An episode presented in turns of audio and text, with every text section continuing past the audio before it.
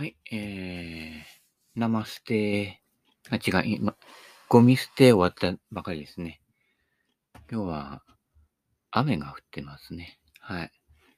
しとしとぴっちゃん、しとぴっちゃん、しとぴっちゃんってね、大五郎なんてね、えー、ペットボトルの大五郎じゃないけどね、あの、4リットルとかね、えー、前はね、えー、買ってたりもしたんだけどね。今そんなにね、ガブガブ飲みません。はい。あの、ちょっとだけいいお酒がね、ちょっとだけ値下がりしてる時にね、えちょっとだけ買ってね。で、あ、結構いっぱい飲んでるね。はい。えー、そういったことなので、昨日はね、あの、久保田？久保田の、な、なんだっけ？忘れちゃったのまた。えー、ちょっといい？3000円ぐらいかな？普通売ってんの。が2000円ちょっとぐらいになってたのでね。はい。あの、いいお酒は、ちょっと古くなっても、やっぱり、それなりに美味しいですね。はい。でも、いいお酒って、ずっと続けて飲んでると、それが普通になってきちゃうので、で、安だけえっとね、普段から1000円ちょっとで売ってるね、一升瓶があるんですけど、カインズでね。それがね、半額で売ってたの。500いくらで。だからね、3本まとめてね、仕入れたんだけど、あのね、もともと貧乏症なせいかね、あのなんかこう、なんだろう、水っぽいような、なんかこう、深みのない味が、なんかこれってもしかしたら上善水のごとしじゃないかってね、勘違いするんだね。うん。で、意外とうまいのよ。一升瓶で500円ちょっとだよ。これはお得でしょう。うん。そういった感じでね、あの、世の評判とか、そういったことじゃなくてね、自分の舌で味わって感じ取ると。これがね、どの分野の何でも大事ですからね。うん。そういったことで、あの、口コミなんか絶対見ないでください。うん。自分で当たりか外れかどうかはね、出たとこ勝負ですよ。だから面白いんでね。まあ、口コミなんか参考にする人はやっぱりね、人生においても安全牌ばっかり選んでね、安全なとこ、安全なとこ、安全なとこ行って最後にこけて大きくこけちゃうというね、誰とは言えないけれどもね、えそういうことになっておりますので、え地道にね、人生の8割はこけ、こけると。だから、こまめにこけておくんですよ。そうすると、こけ方がだんだん上手になってきてね。で、ね、ズコッとね、あの、吉本じゃないけどですね、こけ方のタイミングが大事ですから。あの、芸を先にやる方はどうでもいいんですよ、どのタイミングで。受ける方が非常に、えー、プロフェッショナルじゃないと、あかんのですわな。うん。そういったことなので、よろしくお願いしますね。あとは最近は、あの、秋になってきて、日がね、あのー、秋の日は鶴瓶、あ、違う違う、鶴瓶落とし。ね。あれってもう、あれこうもうこ、こんなくらいの？あれ4時まだちょっと過ぎたぐらいなのにって暗くなるでしょ？で、ちょうどさ、ほら、5時終わりで仕事から帰ってくる人たちの車とかが結構増えて、4時、5時、6時、危ないんですよ。で、年寄りがさ、またさ、ね、日課でウォーキングしてるんだけど、年寄りって、あんまりあの、光るね、なんとかってつけてないで歩ってるわけですよ。そうそう、見えないのよ。地味なあの、なんかあの、何？三期島村で売ってるあの、こう、灰色系のやつとかね。特に冬なんか、あれ冬どうしてなんでしょうかね。黒っぽい系の服が多くなんでしょ？ジャンパーにしろ何にしろ、羽織るものにしろね。危ないよ。で、あの、夕方、まだ自分はほら、車運転してる人見えてるから、あの、スモールもつけてないのよ。ね。できればライトも早めにつけた方がいいんだけど、あれつけてないやつ、絶対友達にしちゃダメだよ。自分が見えてればいいと思ってるから、相手の安全とか、ね、あの、その車が見えないことによっててぶつけられる可能性が高いわけ。で、あの、じいちゃんなんかほら、目も弱ってるから、ね、あの、無灯火の車って結構ね、気がつきづらいわけですよ。もう近くまで来てね、もうかかと踏まれてから、あ、車来たってわかるぐらいだからね。うん。そういったことなのでね、気をつけてくださいね。だからね、夕方無灯火で、あれ、こんだけ暗くなったのに、あの、つけてないなってやつは、あの、友達にしちゃダメ。うん。あの、普段こう親しくて仲良くしてても、夕方ね、あの、スモールつけてない人は、あの、友達にしちゃダメ。相手のことをね、考えられない人だから、必ず不幸になる。ね。そういうことなのでね、日常のちょっとしたことに、いろんな人のありようっていうのは必ず出ています。思わずやってることで自覚がないこと。ここに全部が出てるので、ここのところを見ていくと、その人の心のありようがわかるということですね。はい、怖いですね、怖いですね、怖いですね。はい、えー、ね、淀川長春になってしまいましたけれどもね。はい。で、岡本綾子のゴルフの本当がね、岡本綾子の話をほとんどしないまま終わってしまいましたね。これ、どこ行こうかねってね、いろいろね、今までやってきましたけれども、ここにあの、鈴木のりおプロ。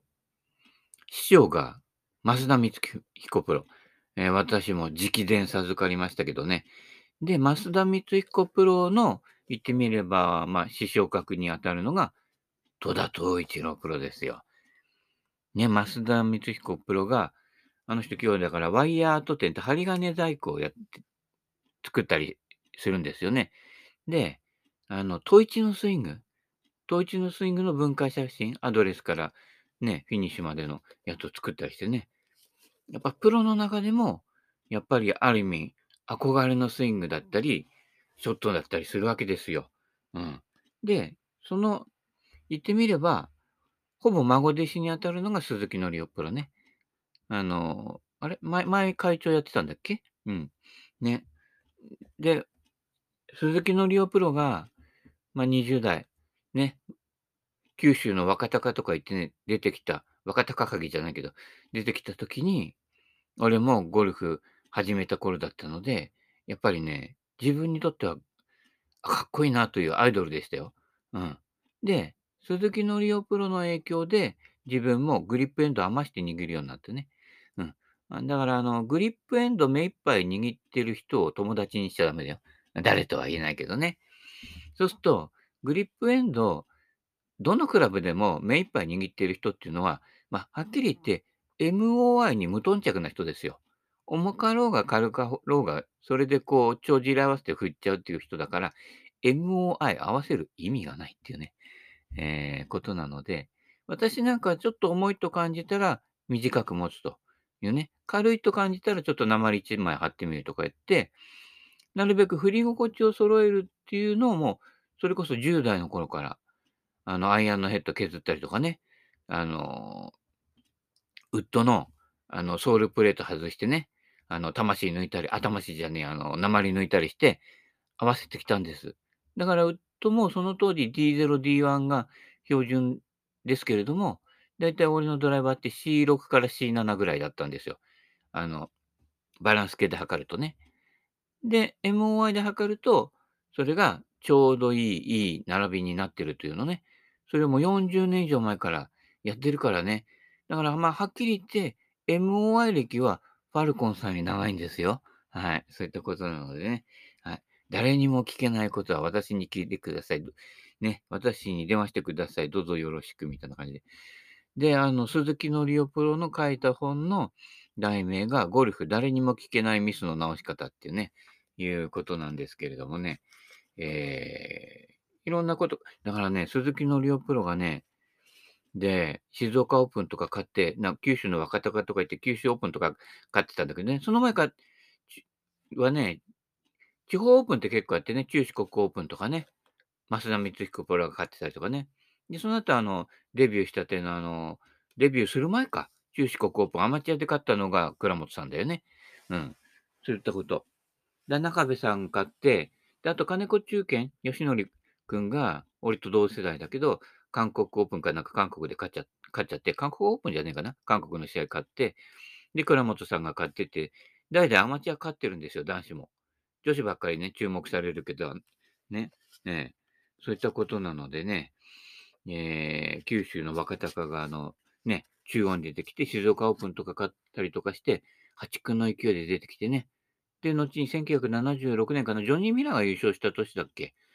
えー、ジョニー・ミラーだったかな、セベだったかな？どっちか優勝した時に、日本人として初日トップに立って、最終日まで結構ね、あの、後ろの方の組で結構頑張って、結果的には10位だったんだけど、あれが、いわゆるテレビ中継が始まってから、あの、日本人が海外のメジャーで、お、いけるかなってなったのが、初めてかな。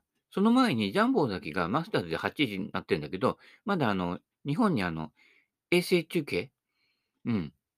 が入って、中継してなかった頃なのよ。まあ、衛星中継はほら、ケネディ大統領の暗殺の時からね、あったりもするんだけど、まあね、ゴルフトーナメントを衛星中継でやるって言ったのは1975年のマスターズあたりからじゃなかったかな？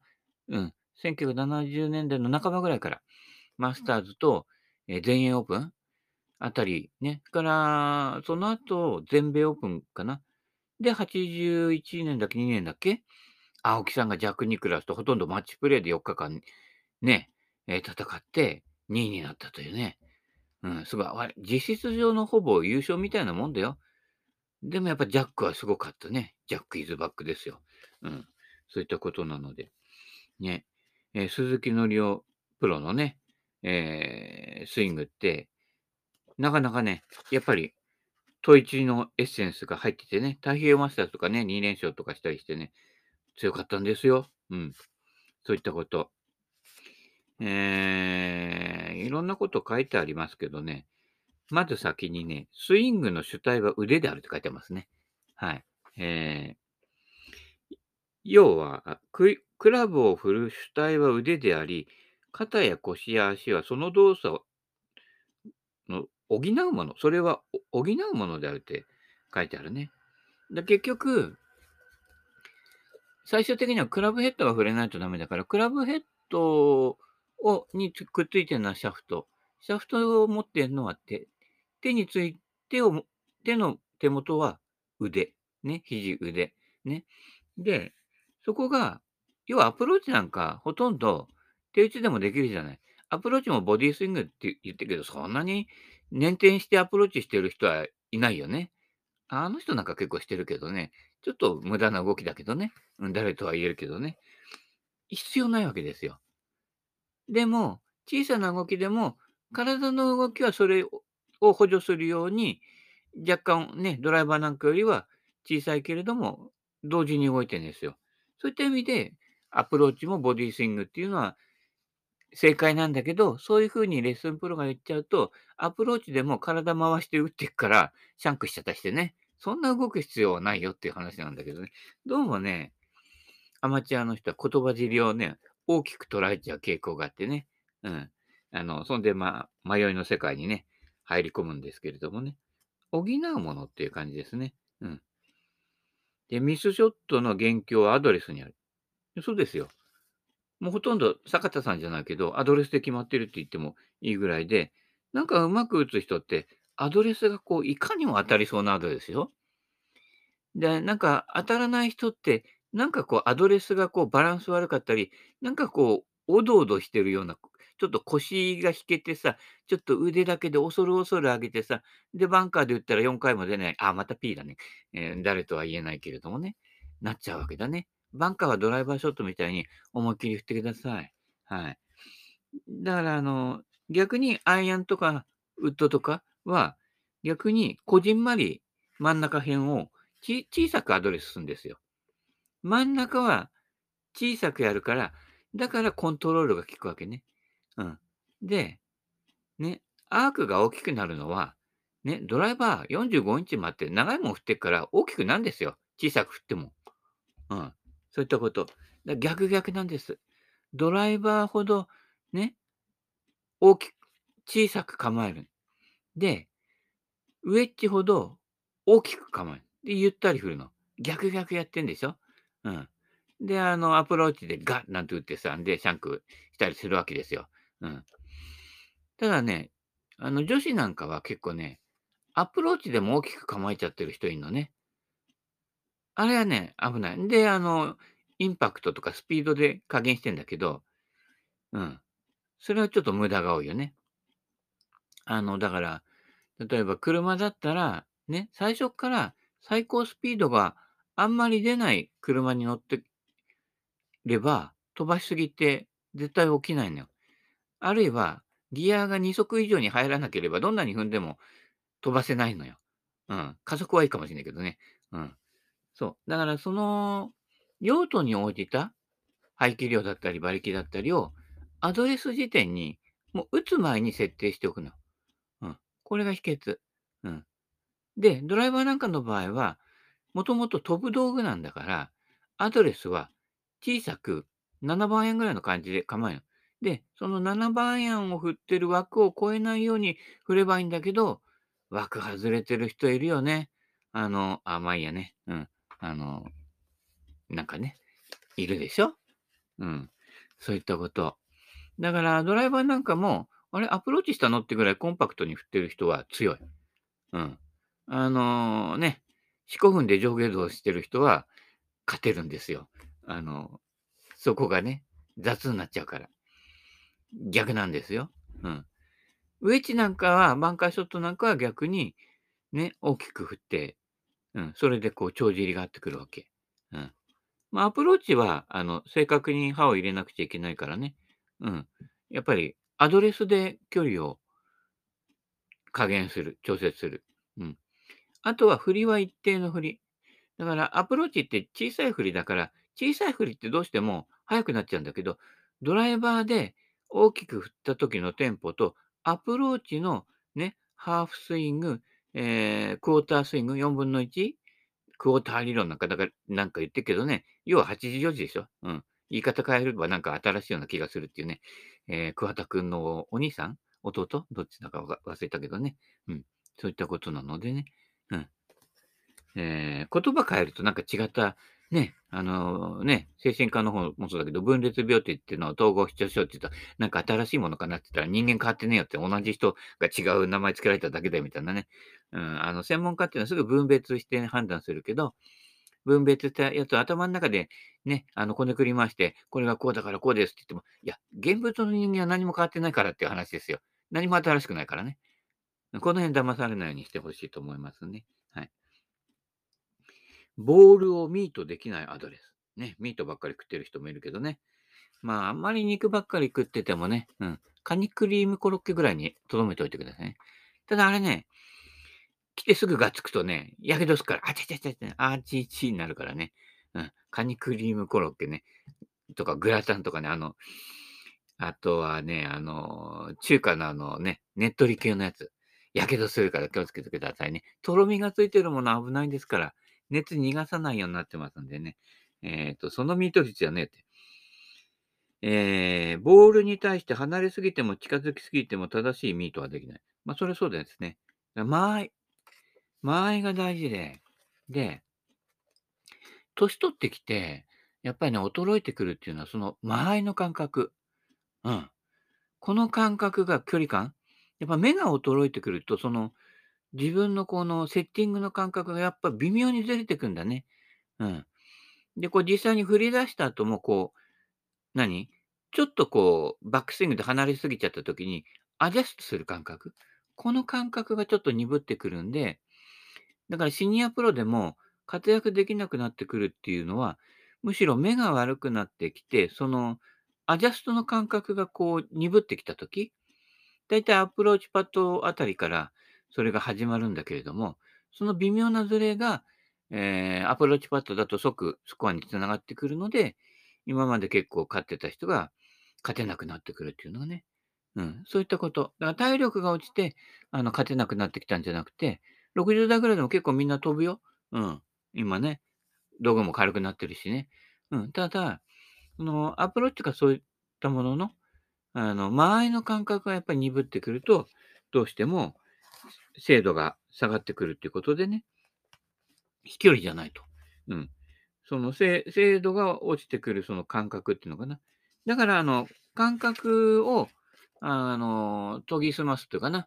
あんまりだから、あの、機械、文明の利器にた頼らないでね、あのー、15メートルのロングパットだからって言って、グリーンに乗ってから距離計で測ったり補足とかね、しないようにしてね、自分の感性の感覚を、特にこう、測定しないでも、感性でこう、理解する。あるいはね、あの、グリップ持って、こう、横に振ってみて、人間 MOI 測定器になって、その感性、だグリップエンドをね、いつも目いっぱい握ってる人は、ちょっと鈍感なんじゃないかなっていう。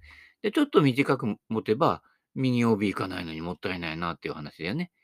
右 OB 行き始めたらちょっと短く持って、MOI 軽くしてください。すると、そうすると、ふ触れて捕まるからね。うん。あと、あの、捕まる捕まらないの話で言ったら、ね、インパクトが長いとかね、インパクトの時間が長いと捕まると言ってるけど、あれは嘘ですね。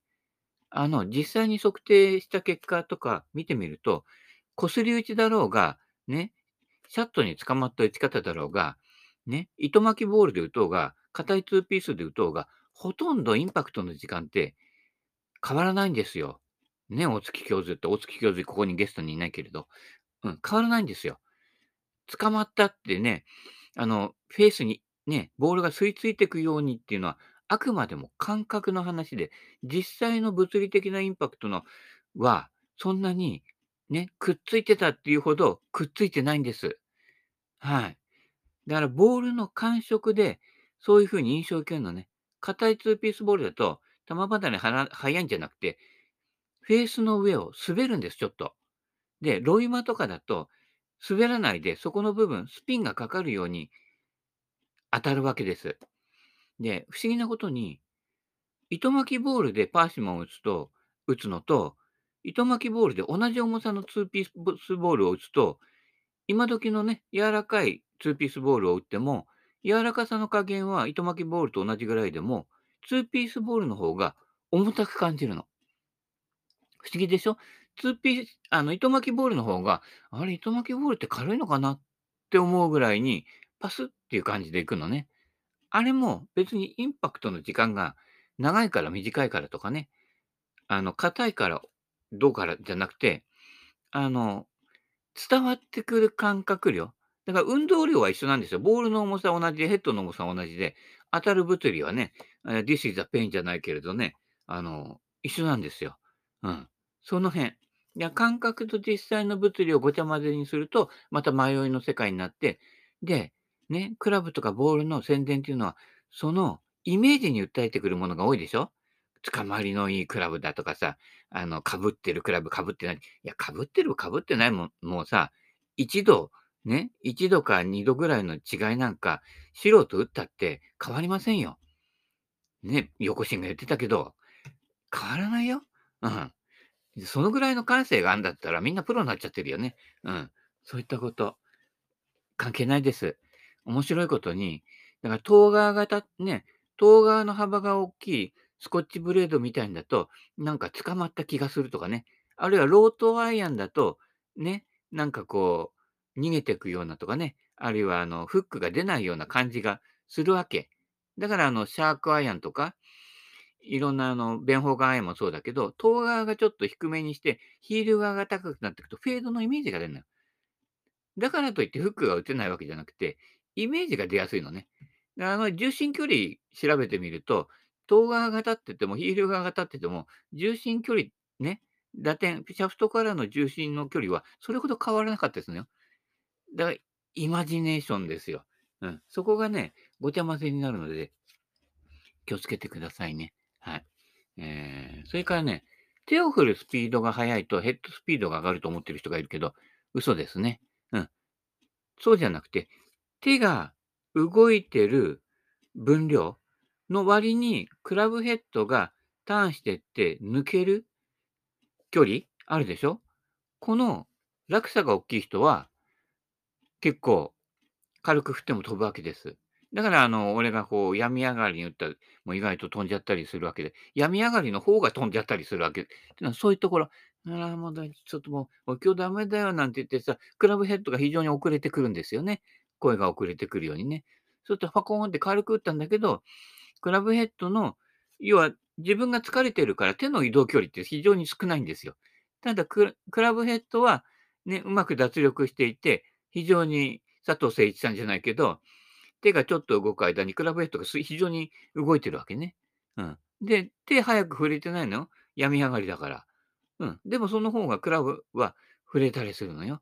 この辺のね、てこの原理っていうか、この流れを妨げない動きっていうのがね、これが、あのー、実は大事なところで、で腕を振っちゃう人って、ね、毎度言ってるけど、腕とシャフトとクラブヘッドが同じスピードに合ってきちゃうね。うん。だからヘッドが走らないわけね。だから一生懸命フィニッシュ取っちゃうんだけど、うん。だからフィニッシュは余韻で勝手に取られて引っ張られていくっていう感じね。室伏浩二選手のな円盤投げじゃない。あれ、砲丸投げか。砲丸投げて、ガーって言った後、ダーって投げた後も回っちゃうでしょ。あれ、余韻で回っちゃうってね。うん。そうそういったところでね、効率よくやるとね、あの、別に手早く振らなくても飛ぶんです。だからウェッジなんかで打つとそうだよ。ゆっくり振ってるようだけど、クラブヘッド走るから、バンカーで砂の抵抗に負けないんだよね。あれ、早く振ろうとして強く握って早く振るでしょ？そうするとクラブヘッドの動きと手のスピードが同調しちゃって、実際のクラブヘッドのスピードは出てなくて、しかも力んでるからフォローまでぴょんってクラブヘッドが抜けないんだよね。ここで間違ってる、えー、某同情生、あ、P だね。はい。えー、まあ、またネタにしちゃうとね、あれだからね。まあ、最後の方は聞いてないと思うからね、言っとくけどね。うん、でも、ここ実際にそうだから。大月教授に聞いたから。ね、あの、この間火星人と会ってきたんですって。そんなバカな話やれますかってね。最近あの番組やらなくなっちゃったね。みんなもうお年寄りになっちゃったからかね。はい。そそういうことでね。えー、八尾純一さんどうしたでしょうかね。生きてる？わかんないけど。えー、ね。え力みからナイスショットは生まれない。五七五。ね。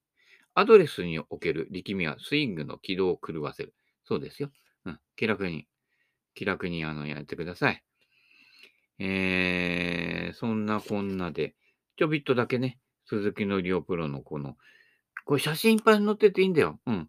後でこれあげるよ、欲しい人。うん。なかなかいいよ。うん。内気はバランスを崩す。だからね、内気をそらすっていうの。ね、やる気のあるものはされてタモリが言ってたでしょ？そういったこと。自分がやる気になっちゃってるから、クラブヘッド、俺の仕事ねえよ、みたいな失業しちゃうわけですよ。もう失業しちゃったらもうね、クラブヘッドはいい加減に動いちゃうね。どうせ俺なんかいてもいなくても同じなんだだってね、なっちゃうわけですよ。森田光一とトップギャランじゃないけどね。失業までの半年で仕事を探すと言うけれどってね、ハローワーク行ってね、探すけれどもね。うん。あ、それじゃねえな。あれは、失業じゃないな。卒業でしたね。はい。えー、そんなこんなで、えー、オチがあまり落ち着かなかったところで、今日はこの辺で、はい。えー、若干1分ぐらい早めに終わりにしたいと思います。それではまた、バイバイキン。